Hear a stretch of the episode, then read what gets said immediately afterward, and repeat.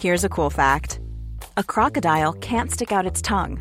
Another cool fact you can get short term health insurance for a month or just under a year in some states. United Healthcare short term insurance plans are designed for people who are between jobs, coming off their parents' plan, or turning a side hustle into a full time gig. Underwritten by Golden Rule Insurance Company, they offer flexible, budget friendly coverage with access to a nationwide network of doctors and hospitals. Get more cool facts about United Healthcare short term plans at uh1.com. Burrow is a furniture company known for timeless design and thoughtful construction and free shipping, and that extends to their outdoor collection. Their outdoor furniture is built to withstand the elements, featuring rust proof stainless steel hardware, weather ready teak, and quick dry foam cushions. For Memorial Day, get 15% off your Burrow purchase at burrow.com slash ACAST and up to 25% off outdoor. That's up to 25% off outdoor furniture at burrow.com slash ACAST. There's never been a faster or easier way to start your weight loss journey than with PlushCare. PlushCare accepts most insurance plans and gives you online access to board-certified physicians who can prescribe FDA-approved weight loss medications like Wegovy and Zepbound for those who qualify. Take charge of your health and speak with a board-certified physician about a weight loss plan that's right for you. Get started today at plushcare.com slash weight loss. That's plushcare.com slash weight loss. plushcare.com slash weight loss.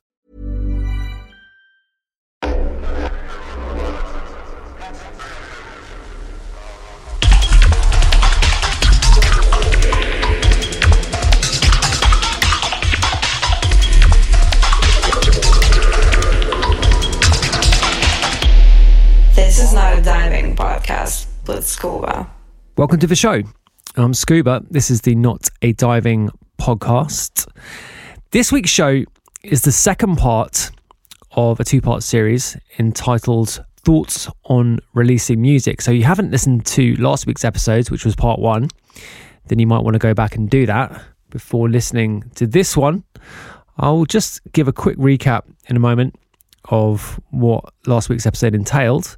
But suffice to say, we got up to 2010, and really what this is is a kind of potted history. Actually, I say potted. Uh, it's a me interviewing myself is how I framed it last week on the subject of the history of Hot Flush recordings, the 20th anniversary of which we are currently celebrating, and my associated or adjacent work in music throughout that period. I'm trying to put it in a framework of you know how to navigate through a music career basically how to make a living from doing this stuff which i touched on a bit last week and i'm going to try and put in a slightly more explicit way into this week's show. So we got up to 2010 last week. So 2003 to 2010 is the kind of period we covered. And that period was, you know, largely characterized by an extremely DIY approach. And it also covered the, I guess, rise and fall of dubstep as I saw it anyway. I mean, 2010 definitely was not the point at which dubstep died, if I can use an incendiary phrase like that. But for me, that was the point at which the post dubstep thing began to run out of steam and the entirety of the vibe that had been present in what I've been involved with musically since 2002 or 2003 really began to ebb away in a big way, in a really noticeable way. And the stuff that happened after that was really completely different, you know, and it entailed people falling by the wayside, loads more people joining the movement, as it were, joining the journey but it was just a completely different thing. And I'm trying not to put value judgments on this. And I don't think it was any better or worse, quite frankly. I certainly had an amazing time in the period after 2010. It was definitely my most successful period, maybe between 2010 and 2014, 15. And there was a lot of sort of nostalgia, I think, towards the early dubstep days and, you know, the post dubstep thing that happened afterwards. But for me, it was very much of the moment. And when it was gone, it was gone and there were loads of things that came around it which made it a little bit sour tasting the end of it. But you know i'll try and cover those in this week's episode. Anyway anyway before we get into it if you like what we're doing here you can support the show on patreon patreon.com slash scuba official. There's two tiers there. One of which gets you on the hot flush promo list that's the more expensive one. And the other one gets you various bonus podcasts and other stuff, and the knowledge that you're supporting us here and what we're doing. So if you're up for it, then please do so. Patreon.com slash Scuba Official, as I said. If you can't do that, you don't want to do it, that's also cool. Leave us a review or a rating wherever you're listening to this podcast. Follow the Spotify playlist. There's a link in the show notes to that. And join us on the Discords. Hotflushrecordings.com slash Discord gets you into that Discord server. There is a private area there for supporters of the show, but there is a general area too, which you don't have to be doing anything financial to get into. It's a general hot flush Discord server, but there's a not a diving podcast channel in there and various other channels too. So yeah, we'd love to see you in there, regardless of whether you're supporting us or not directly. That would be a good way to support us too. So, so where had I got to? 2010. What happened in 2010? Well, my album Triangulation came out in 2010, and that was the kind of crystallization for me, I think, of what I'd been trying to do musically up to that point. Everything really came together in a way which was, I mean, I was going to say unexpected, but I'm not sure about that. I mean, I've been gradually gaining confidence in my music since that first Hot Flush release in 2003. And you know, a big theme of last week's show was how I struggled with imposter syndrome and just generally, you know, feeling good about what I was doing musically. And I guess the period in 2009, 2010, uh, probably 2009, yeah. So Triangulation came out early 2010. So in 2009, I think is when everything really came together for me musically. I mean, listen to my first album, which came out in 2008, A Mutual Antipathy, and I really like that album. There's some really great moments on it, but I think Triangulation really crystallized, as I said, what I was trying to do. And looking back on it now, it was a yeah, it was a key moment really for me, and it was also a key moment for the label because it was a long player, which really made sense, which really caught a bit of the zeitgeist. One thing I didn't mention last episode was that we started doing the substance parties at Berghain in 2008. And by 2010, they were really rolling. And the sound that had become associated with that party was the dubstep techno crossover sound. And whilst Triangulation wasn't explicitly that, like it was very much a crossover album. So there was dubstep stuff on there, sort of dubstep influence stuff. It was also quite heavily influenced by the UK funky sound that had become popular. And if you're not familiar with that, then go back and listen to the episode with Roska. I think it's episode three or something. It was one of the really early ones where we talk about that in detail. And Roska was a really key part of that early funky sound. Uh, and that was that was a really interesting musical movement, and it had some influence on me. So that was covered a bit in the Triangulation album, but also the Autonomic series by dBridge and Instra:mental, and the kind of half-time drum and bass stuff.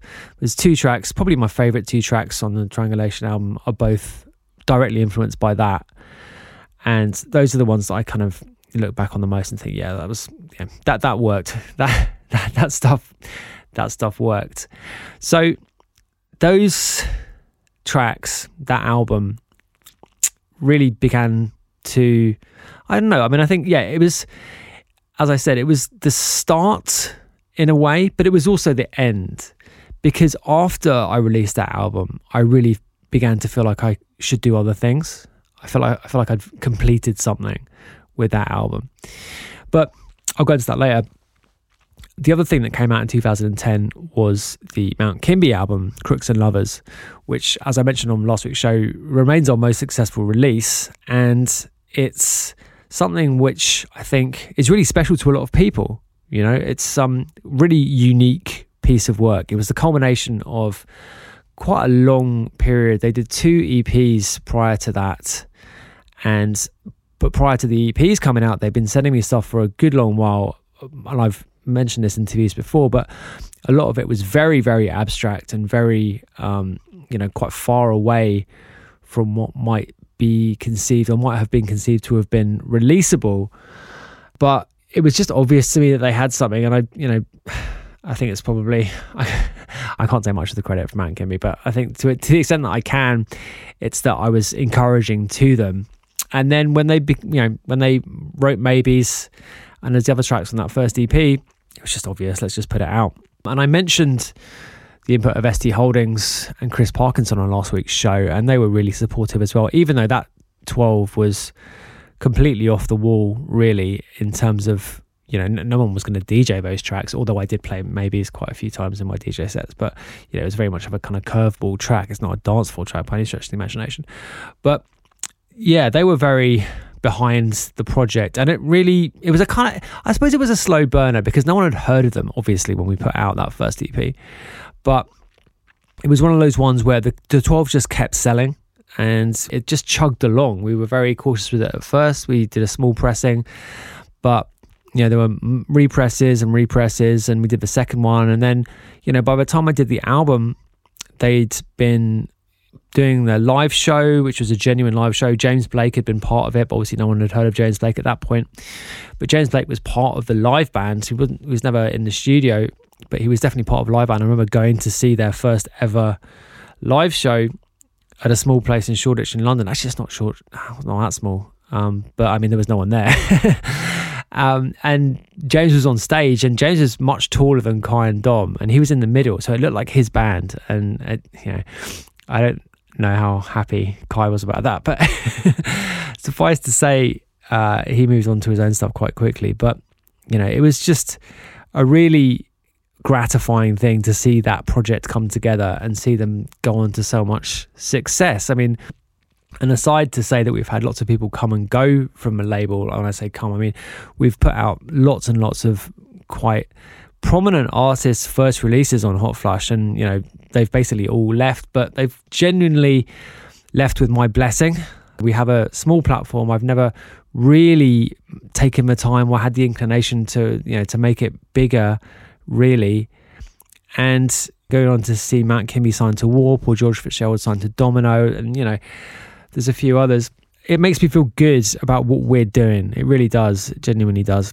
Anyway, so that was 2010. And those two releases really put the label on the map, I think, in a way that it hadn't been previously. And, you know, people were suddenly looking at us and what we were going to do next. And I felt quite ambivalent about that sort of expectation, particularly with my own stuff. And having mentioned the substance parties, like I was obviously really, really busy as a DJ then, but very much playing like bass music parties. And the the important thing to note here, I think, is that the output of the label has largely been based upon my DJ set over the years. And whatever I'm interested at the time is reflected in what I play out. And then that's reflected in what we put out as a label, generally speaking. I've said, you know, before on the show that, you know, the, the a&R has only ever been me. I've never had anyone else really helping me with it.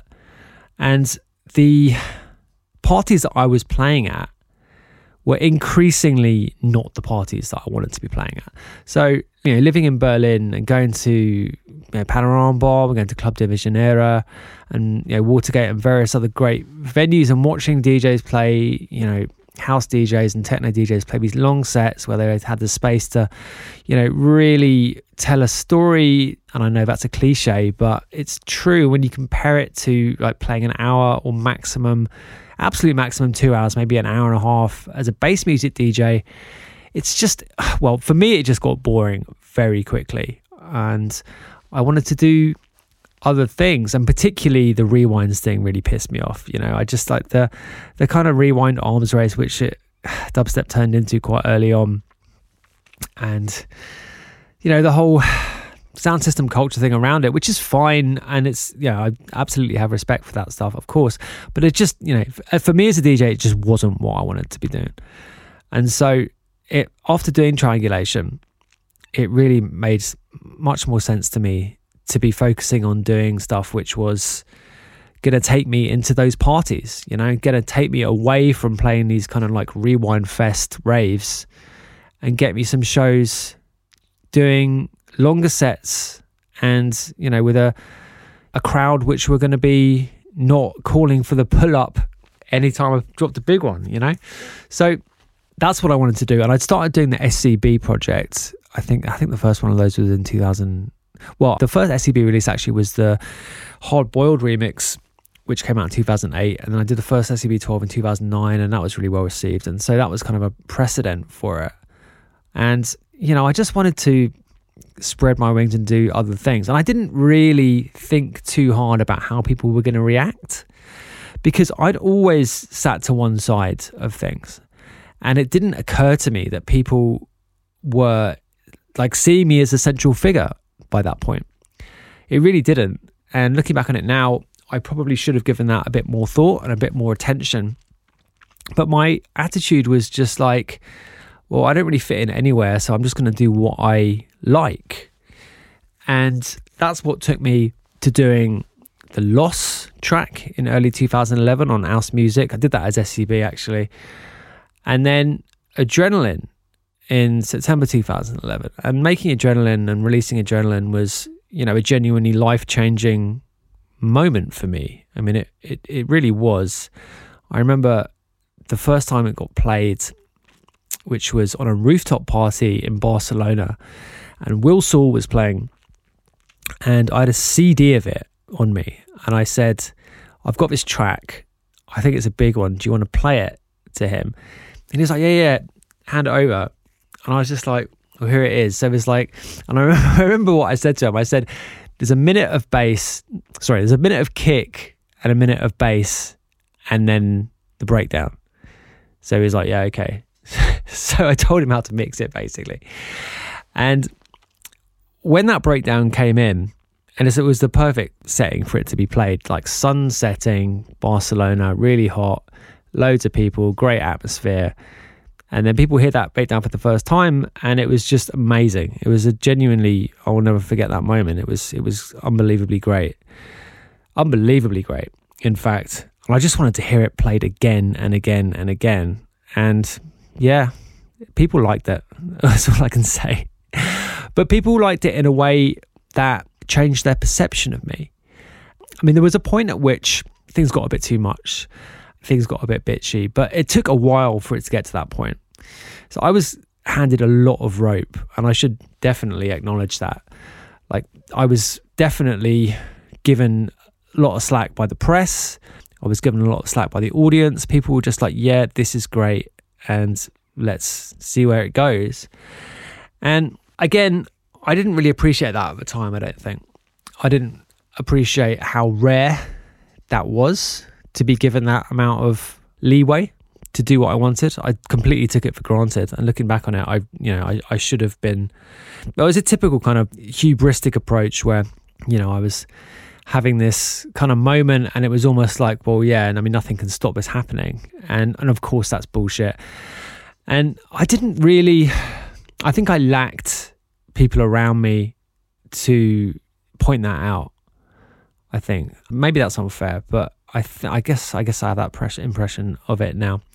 Anyway, that was 2011, and what came out of doing that 12 adrenaline and the other track on that is never which i i think that's one of my best tracks. I, I genuinely love that tune. I prefer that tune to adrenaline i think. So that and loss and also there was a track called feel it which came out on the back and forth compilation which was a proper middle finger to you know people who thought I should have been doing dubstep, and, and, as I said, there weren't that many of them really. It was almost like I was creating conflict for the sake of creating conflict. I was defining myself against what was happening in a way which was, I think, deliberately provocative, but but in a way I just didn't think I didn't think a lot of people would care, and I didn't think I had much to protect, which again was was very naive. But as I said, it didn't blow back in my face at all initially, and I guess that added to the sort of complacency and the um, the lack of care that I took in the following years. But anyway, I cracked on with writing the next record, which is Personality, which came out in 2012. So I was on a album every two years schedule there. So Mutual Antipathy was 2008, Triangulation 2010, Personality 2012, and I figured that that would be how I would be kind of chugging on. And by the time Personality came out, I was very much ensconced in this house and techno world, kind of, kind of. So Loss had been really successful, and so had Adrenaline, and I was kind of riding the crest of a wave there. But I wanted to, but I wanted to make sure that the crossover thing was still a central part of what I was doing. So I didn't want to go full into one thing. And I wanted to emphasize that with the next album. And personality, I think, looking back on it, it was seen as being a very sharp turn towards a kind of mainstream approach or a sort of um, much more technicolor approach, I suppose to an extent it is, but I've always seen the, the similarities more than I've seen the differences between personality and triangulation. I think that it is a lot more similar than people give it credit for, or maybe even credit's the wrong word, but like people don't acknowledge how similar those two records are. And I think that I would have been served better, I think, by going more squarely into one thing. But I mean, that's a general observation about what I've done since day one, really. Like being out to the left of something and being, I guess, lacking in decisiveness about the musical direction that I want to take has, in hindsight, I think not been helpful. And if I was going to make a point about, you know, making a living through music and doing this for a career, and I've had this conversation with people re- recently, being consistent is extremely important and the market rewards you for that. Now, what I said last week about being yourself, this is a trade off and it's a juggling act that you have to pull off, basically. So it's about building enough of an audience who are going to stay with you, but being true to your artistic vision to the extent that you are able to change things up and move around, but not to the extent where you alienate people. And if I had a criticism myself, is that I've done far too much alienation and quite a lot of it on purpose, which is not big and it's not clever. And I wouldn't advise anyone to do that. It's a stupid thing to do. Don't ever alienate your audience on purpose. Like it's really dumb. But I've 100% done it over the years. And I wonder why I've done that. It's a question I ask myself a lot. On the recent Singles Club, if you're a patron, you will get our Singles Club episodes. On the most recent one of them, I told a story about playing it through rotation and how I really didn't feel that I fit in there at all with the crowd. How I felt very, very excluded, and excluded's the wrong word actually. I felt very, um, I felt like I just didn't belong there basically, and it was like being at school. It was the same. It was the same feeling I had when I was at school, and you know when I was in various those situations when I was younger. I really felt like this is not for me. I'm, I shouldn't be here. And when I feel like that, I get very adversarial and I try and define myself by those feelings, I think subconsciously, which is why I do stuff like alienate people on purpose and try and drive people away on purpose without thinking too much about it. I mean, it's just, you know, it's unbelievably stupid. And I've definitely lacked those voices, those restraining voices over the years. I mean, I talked a little bit on last week's show, and you know, Chris Parkinson at ST Holdings was extremely important to me, but I didn't have much over the years. I haven't had much over the years in people who've been able to tell me no, basically. And I think that's so important. I think you should always have people who are feel able to say, no, you shouldn't be doing this. And you've got to try and make those voices. When I say make, I mean you've got to try and empower people around you to be able to say no to you, be able to say no. This is stupid. You got to do something else. This is dumb. But it's very difficult. No one wants to say that. And I've got people who who I trust in, to give me like honest feedback to music, that sort of thing. But it's different. It is different when you're talking about sort of these the bigger themes, the bigger kind of strategic decisions. It's hard. It's really hard. And I haven't had that, which is a big regret of mine. So it got to the point where I'd finished the personality record, but it hadn't come out yet. And what I was just saying about not having had voices to advise me and, you know, to restrain me in certain respects, it's worth pointing out here that up until this point, I'd never had an artist manager.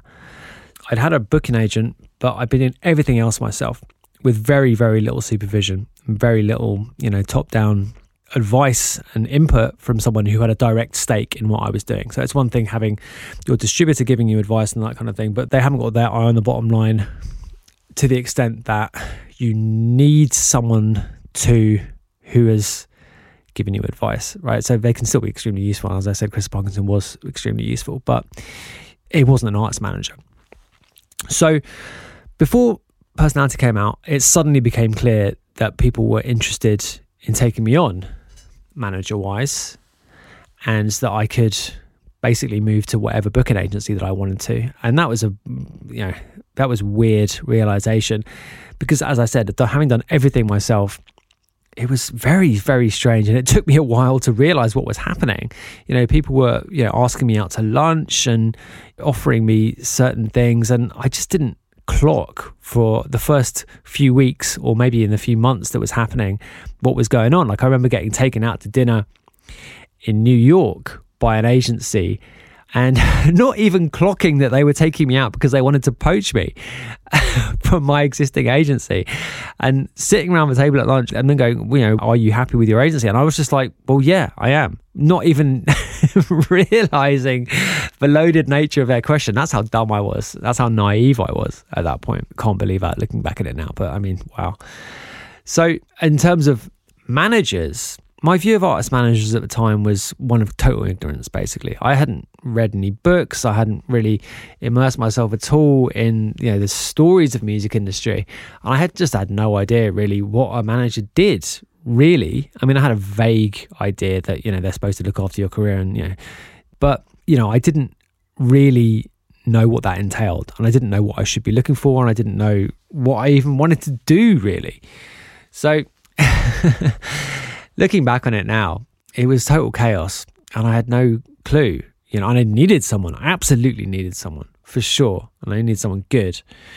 And I ended up going with a guy called Mick Serschel, who I want to have on the podcast sometime because he's a really great guy and very entertaining person and an extremely successful person. He's the artist manager of Eric Prydz and has overseen Eric's career basically since day dot. He took him on I believe it was two weeks before the video for Call on Me came out. And his first job was to try and stop that video from coming out. You'll know the one, the one in the gym. And he was appalled by this and tried to stop it, but but wasn't able to. I'm pretty sure that's the story. And when we have him on, we can ask him about that. But he was from the UK techno scene, so he had made some really great techno when he was younger, which I had on record. There's a artist's name is Spira. None of it's available digitally. I've still got the record somewhere, but some it's really excellent, proper hard banging techno. But he was just this consummate industry mover and shaker at that point. Like he did not strike you as being an underground techno producer. He was like the, the ultimate kind of industry guy, but someone who operated outside of the big corporations, right? So he knew everyone at every major.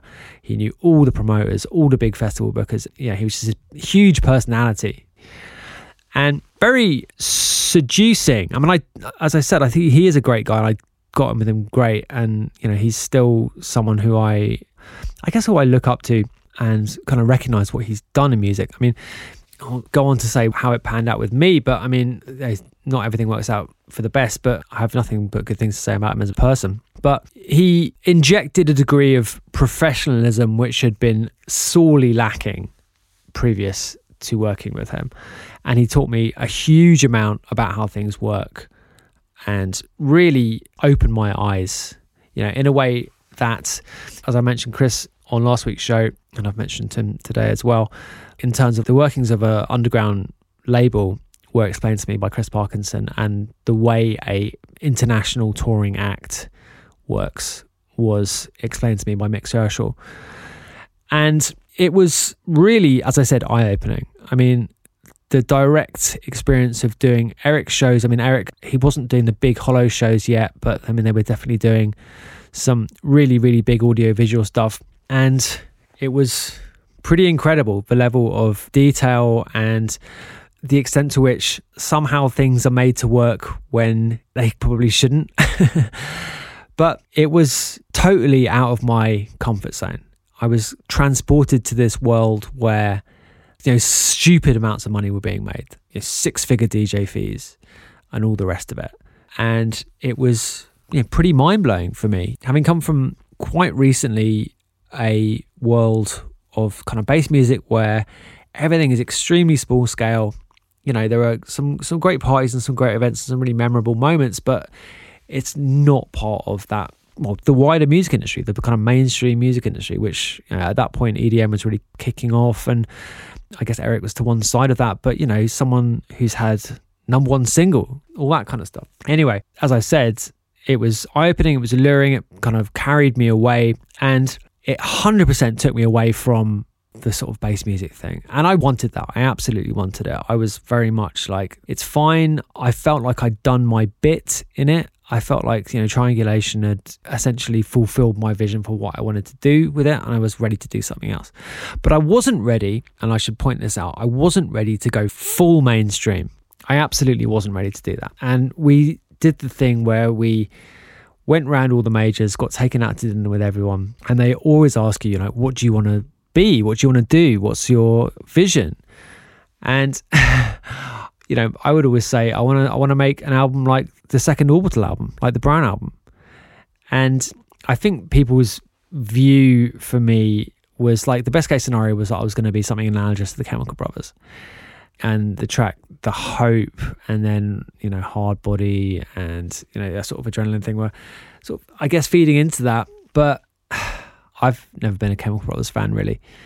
And again, this is a this is a result of not really thinking things through. So I was in these I was in these posh dinners saying I wanted to be orbital, which is not what anyone wanted to hear at all. It was the last thing people wanted to hear, actually. And I just didn't care, you know? I just I just didn't give a shit. And you know, I talked about, as I said, saying true to yourself. And there's something to be said about that. But I mean, you have to balance it somehow. Have, as I said before, you have to find a balance between fulfilling yourself in terms of where you can go and staying true to your artistic vision. I think that's the fundamental sort of dichotomy there. I think that's the fundamental thing you've got to balance. You know, for some people, well, some people are more happy with one side of that ledger than the other. But I think if you want to have a career, a long career, it's a trade off between those two things. And yeah, I think the former is more important. Was it the former? Well, the thing about staying true to yourself artistically, that's more important. Don't get me wrong. That is the most important thing. But then finding a way to get the most out of that, um, trying to avoid using the word commercially, but commercially, let's just say it, trying to make the most of your commercial potential, that's important too. And if you want to put food on the table, it's crucial. That's the harsh reality of the music industry. You know, it is that. And how you do that can relate to music, but it also relates to image. It also relates to personal marketability. We talked a little bit about that on last week's show. You have to take that seriously. And the idea that something how social media has fundamentally changed that, I think is wrong. I think it's always been crucial, like what you look like and how people see you visually. I mean, just look at I don't know Alice Cooper. Let's let's take that as an example, right? If, if you've seen the Shep Gordon movie, Ubermensch, Supermensch, Ubermensch, it's it's Supermensch, isn't it? Ubermensch is something else. The Shep Gordon movie, which I would highly recommend watching, and also there's an amazing episode of the Bob Lefsetz podcast with Shep Gordon, which came out about the same time. His management of Alice Cooper is just exemplary in that. And what was the theory that they followed? Well, they wanted the parents of all the kids in the target audience to absolutely hate Alice Cooper as much as possible. And it absolutely worked. And the same is true today, actually. If you look at arguably the biggest pop star in the world, or you know, certainly the biggest pop star in the UK, who is Sam Smith, Sam Smith and their approach to gender. Now, looking at that really, really cynically, you could argue is a calculated move to make the parents of his target audience hate him, or not hate him, but just like disapprove of him strongly. And I think probably isn't quite as cynical as that, but that's what's going on there. And it's unbelievably effective. It genuinely is. I mean, it's just textbook. It could be Shep Gordon calling the shots there. And like I said, I'm not I'm not I'm not accusing Sam Smith of that at all. But it's having that exact same effect. So it's crucial to you know keep an eye on those things and um, take them seriously, not just keep an eye on them, take them really, really seriously. And as I said, like, it's not something to be cynical about in terms of like, oh, you know, the music industry's gone to shit. No, it's always been like that. 100%, always been like that. So I took on this management, didn't sign a deal. We did a big series of live shows, which cost an absolute fortune to put on. Didn't quite work musically. I should hold my hands up now and say that.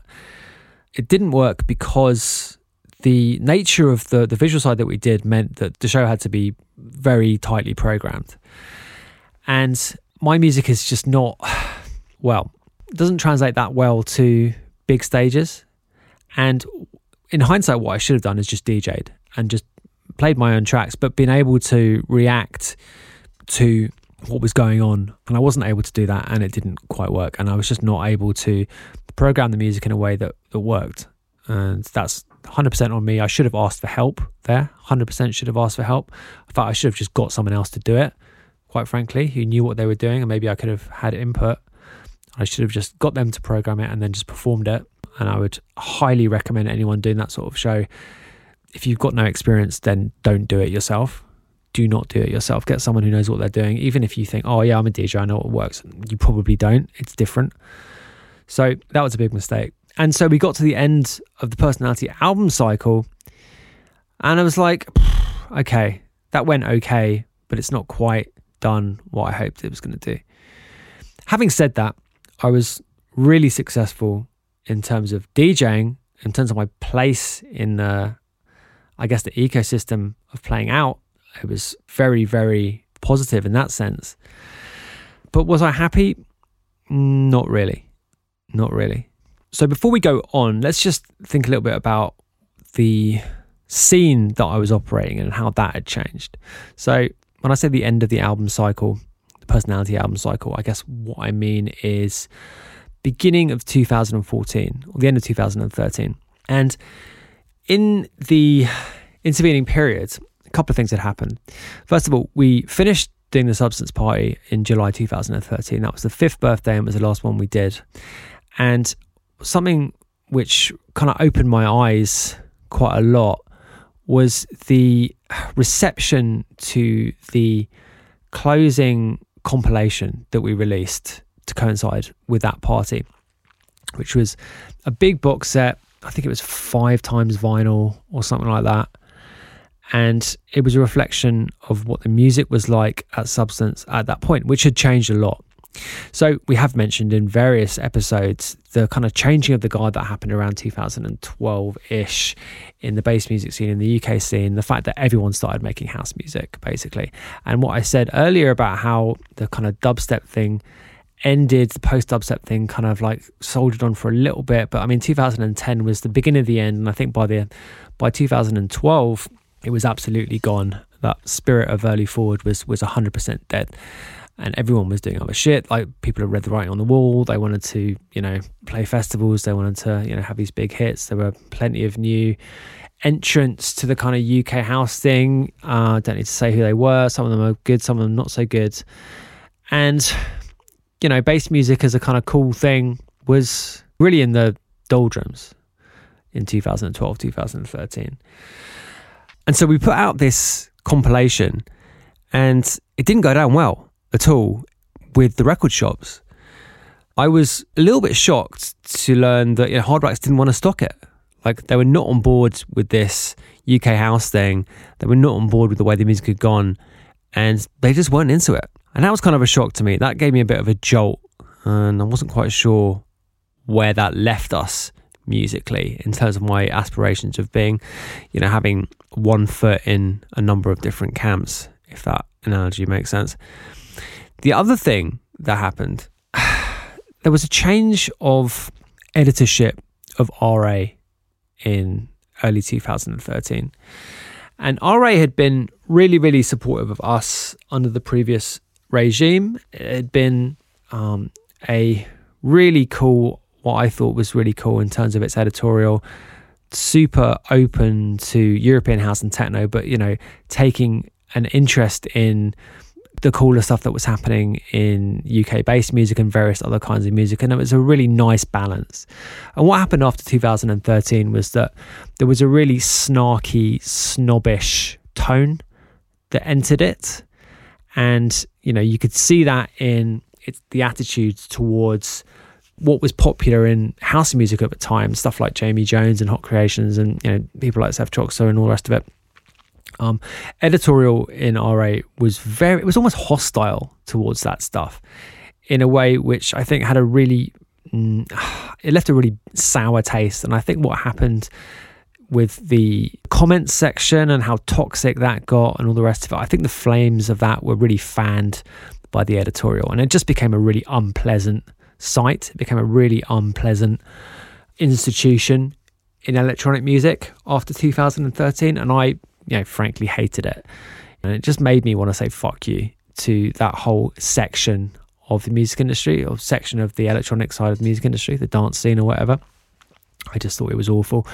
And, you know, my desire to stick a finger up, stick two fingers up, or stick a middle finger up to that whole thing, that whole attitude, that whole kind of middle class, British, sneering, snobbish, just salty, arrogant outlook at music really I just I just think it's awful. I think it was awful and I that was I guess, a flavour of the Freerotation crowd, which I found myself so alienated by a few years later.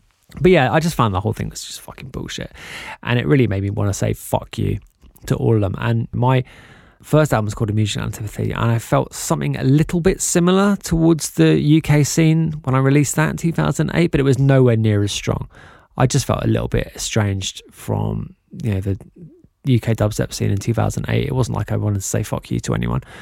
But in 2013, I really did want to say fuck you.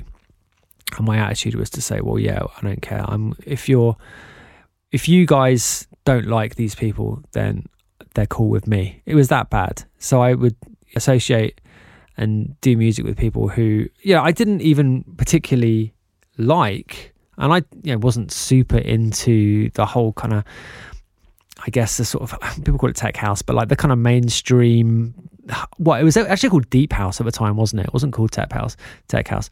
People called it deep house, and my attitude was just like, well, this is kind of okay, but if if these dickheads really hate it, then I should probably like it because it will piss them off. And you know, again, a bad attitude to have, an attitude that I'm not particularly proud of. But that was the kind of thing that motivated me back then, and I was just like, I don't know whether that was I don't know whether that's a function of or what that's a function of in me. I mean, I tried to sort of analyze myself last week in terms of my confidence in music and how that affected what I put out on the label and all the rest of it. And I certainly wasn't lacking in confidence in this period, but I was defining myself against other people rather than trying to be positive and plow my own lane in a positive way, which is not advisable. I don't think I wouldn't advise anyone to well, if, if you recognize that happening in yourself, then then try and stop it. I was just carried away with this kind of wave of money and success and feeling invincible and also feeling like you know there are people who have taken this media institution that I like and turned it into this bullshit. And I just didn't like that. And I felt sort of, I guess I sort of felt omnipotent in my ability to say fuck you and for it to not affect me. But it did affect me, you know, it absolutely did. And when I say me, I mean my career. But but by the end of 2013, so to go back to the label, I've been releasing sort of house singles on the label, and we'd been releasing stuff which was adjacent to that. And we were also releasing stuff which were you know really big tunes. So stuff like you know, some recondite big hits, stuff like Mind Against and Paul Woolford. We had a really big hit with Paul Woolford actually, which we then sold on to Sony. And just various things like that, which were definitely house, but in that kind of UK house thing. But I was always very much like, if we want to do European stuff and if we want to do sort of this kind of deep house stuff, which everyone hates so much, then fuck you, we'll do it. Right. And again, that was my attitude. It really was you know, I can stand behind basically everything we've released on the label, with maybe a couple of exceptions. But basically, everything we've put out, I think, has a lot of merit musically. And when I was going through the, the catalogue to put, put these compilations together for the 20th anniversary thing, I was just stunned by how much great music there is, quite frankly.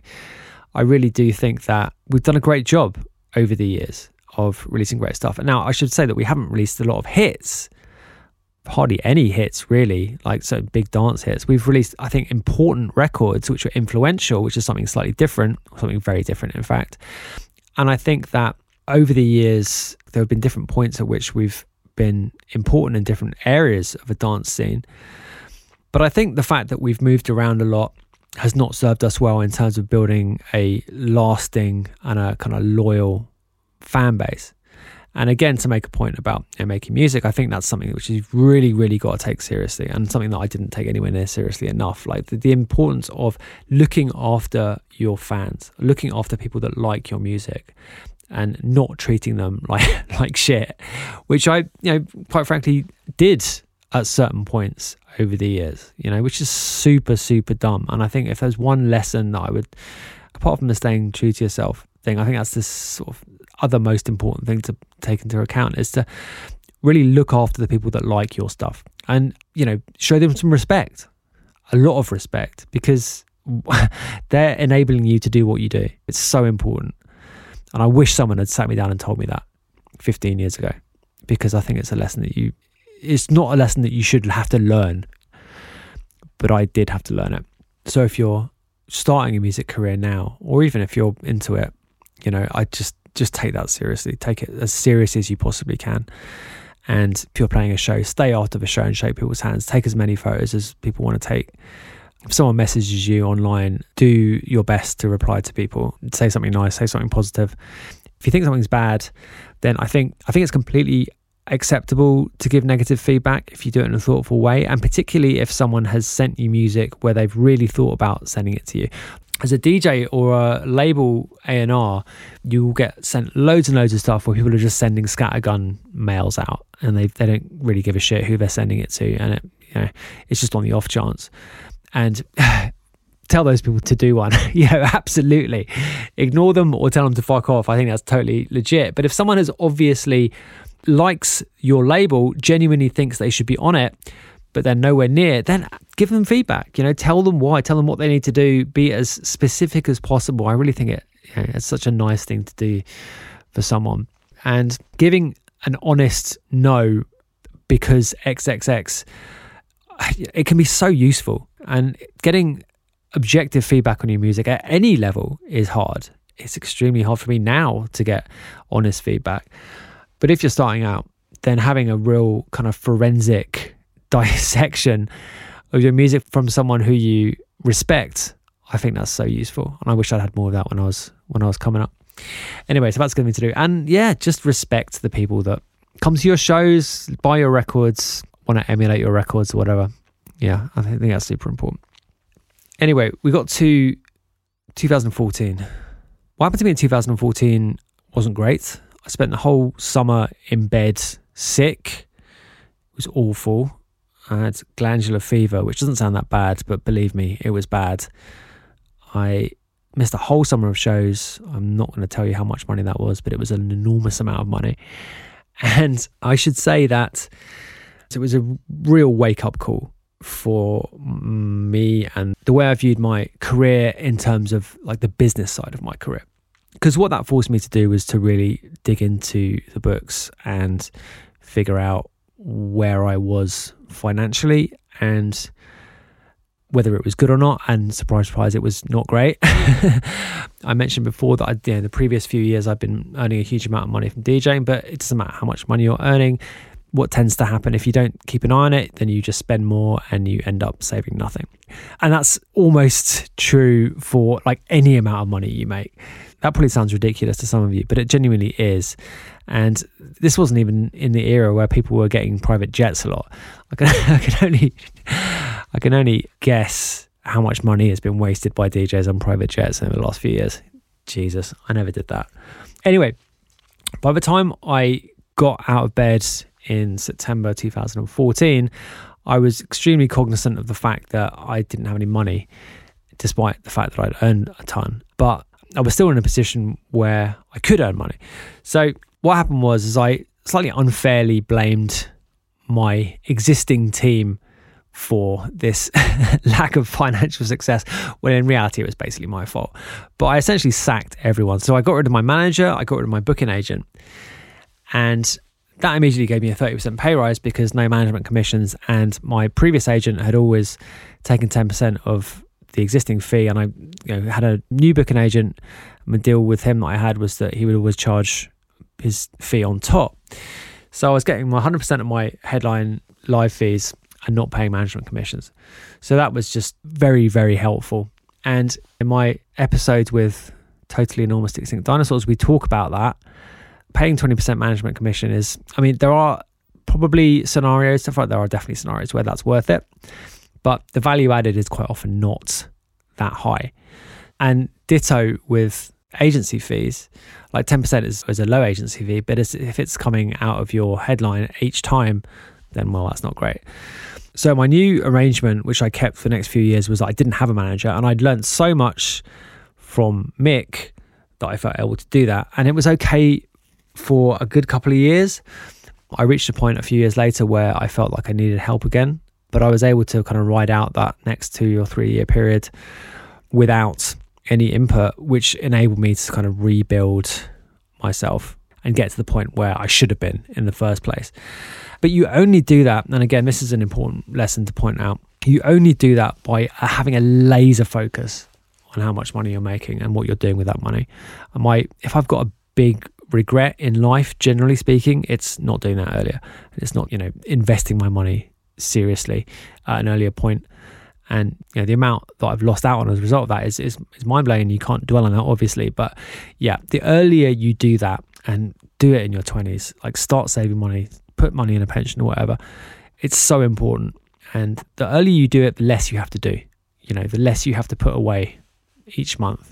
Power of compounding interest. If you want to learn about something that's going to be useful in life, learn about compounding interest and learn about low cost ETFs, learn about you know the relative performance of asset classes over long periods of time, learn about all that stuff. It's so useful. It makes such a huge difference to your overall position, which feeds into your just sense of security in life. It makes such a huge difference when you're not worrying about money. And it's eminently doable as long as you take it seriously from early on. And the earlier you do it, the easier it is. And you know, you don't have to be earning a huge amount of money to achieve that at all. You genuinely don't. You just got to educate yourself and take it seriously and do it. 100% believe that. In fact, I know that's true. It's 100% true. Anyway, so I embarked upon the Claustrophobia album, which is very much a techno thing, and spent two or three years playing festivals, earning good money playing festivals. And we were doing sort of adjacent stuff on Hotflush at that point.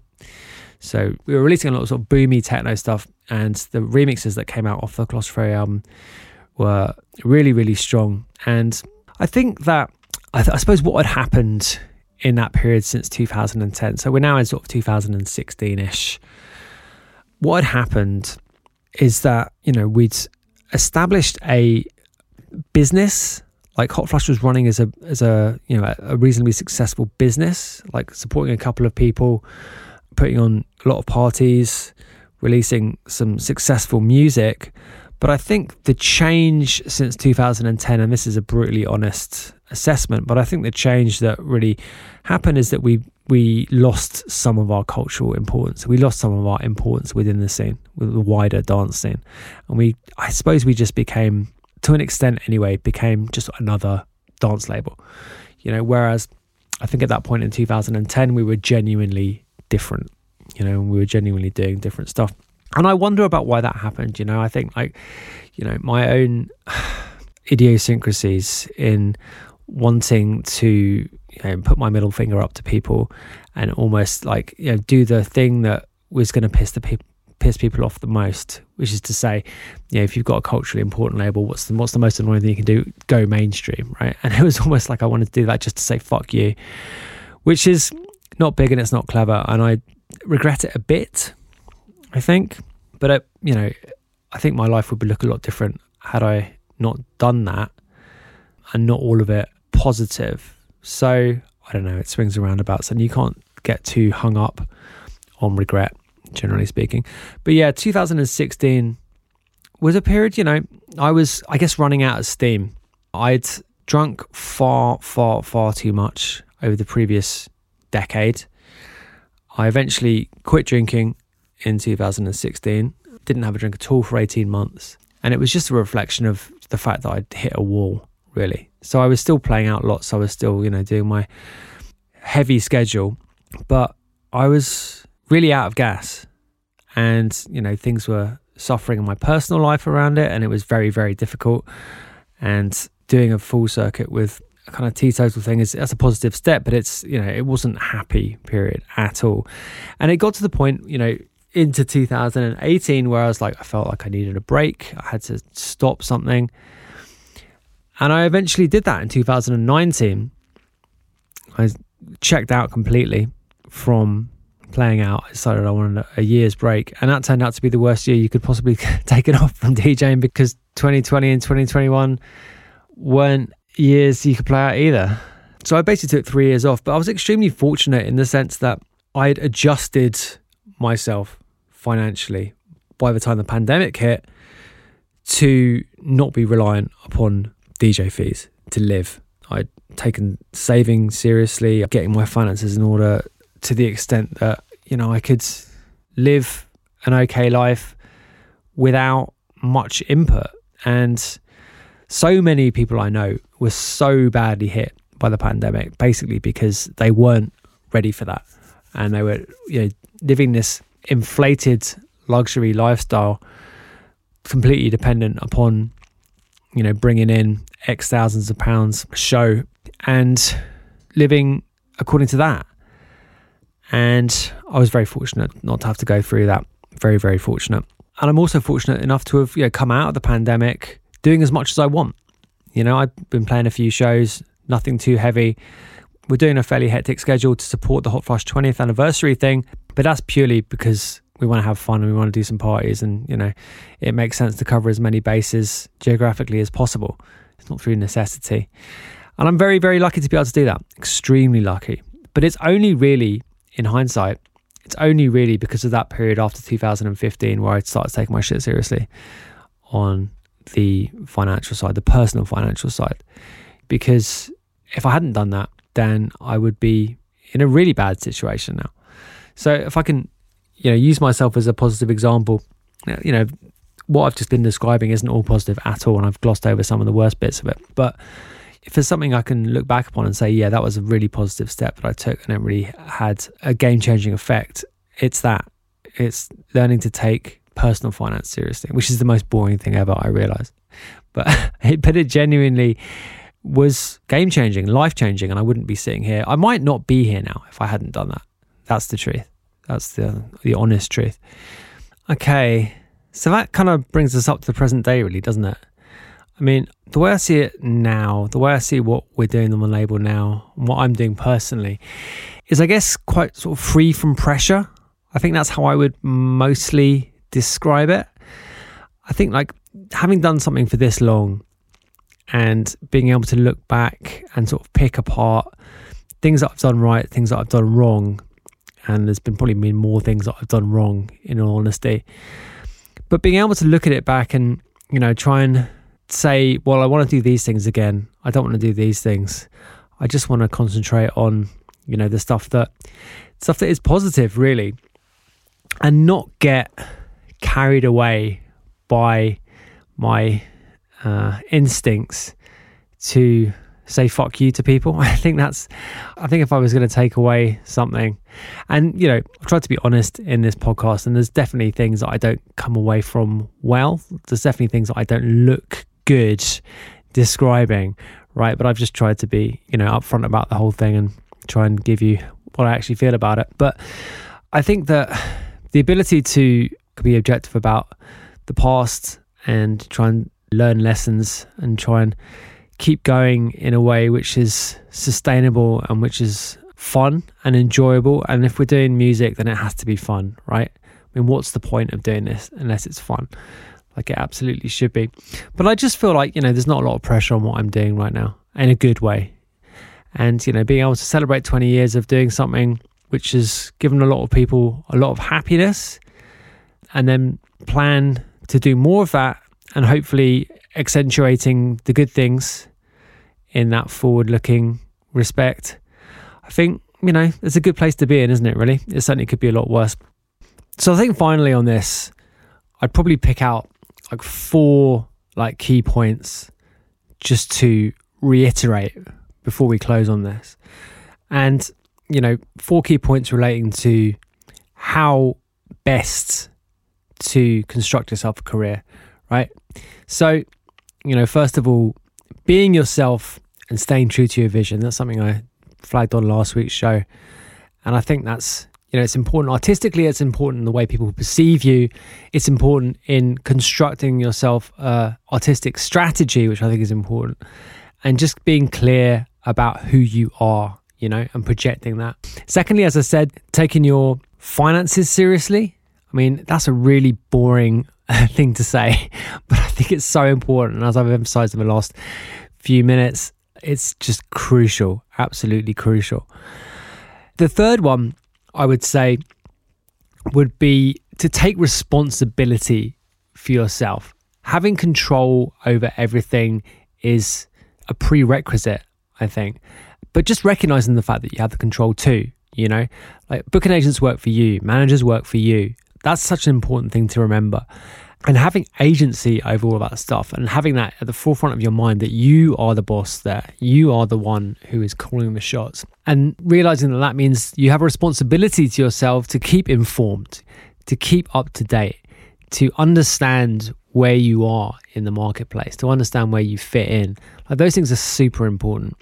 And you know no one's going to do it for you is the reality and it's great having a you know booking agent who looks after you properly and great having a manager who knows how to, to position you in the right kind of a way and adds value. Those things are all great but ultimately it's down to you. And then the final one which kind of links into that what i've just said is to embrace the input and experience of other people. And if there's anything that i haven't done enough of i would say it's probably that. It's to really pick out people and engage them and, you know, if you haven't got an obvious mentor, go out and find one and just pick people's brains as much as possible and be open to new ideas, be open to other points of view, be open to what people say. And don't be snobbish about anyone. I would say. I mean, it's. I've often say it's okay to be snobbish about music, and I sort of think that it is, but you shouldn't be snobbish about people ever, ever at all. There are things to be learned from literally everyone, and that's something that I would emphasize on myself as much as anyone listening to this. It's so important to learn from other people. It's so important to embrace them and embrace their experience and embrace their knowledge and take as much as you possibly can from it in a positive way. I mean, obviously. And of course, having said all that and made a big song and dance about saying there's four, there's actually five. It's one I've forgotten and it's one that I flagged up earlier. And it's to be grateful for the people who like your music. Take them seriously, respect them, do everything you can to be nice to them and just be aware that they're the reason that you're able to do it. They're the reason you're able to make a living. They're the reason you're able to do what you love doing. Without them, you'd be nothing. That's the truth of it. So, yeah, that's the final one. And don't forget that one, like I have many times over the years. Okay, anyway, I've been rambling on for a good long while now. I think we'll leave it there. So, yeah, thanks for listening to this and last week's. We'll be back next week with a guest. I know who that guest is going to be. So hold tight for that. If you want to support the show, then you can do via Patreon, patreon.com slash official. If you don't, that's also cool, leave us a review or a rating wherever you listen to this podcast. Follow the Spotify playlist, there's a link in the show notes, and join us on the Discord to discuss anything that I've been talking about on this week's and last week's show. If you've got any comments, if you've got any feedback, if you've got any uh, observations, then the Discord is the place to do it. hotflushrecordings.com slash Discord. See you there. Okay, yeah. I will see you back here, same time, same place next week for the next episode of a Not a Diving podcast. Thank you.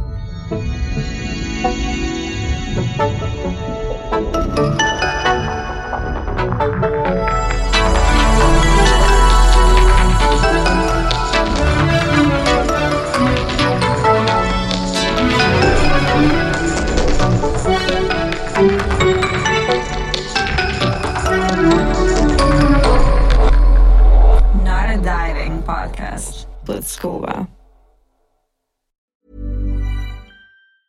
Even when we're on a budget, we still deserve nice things.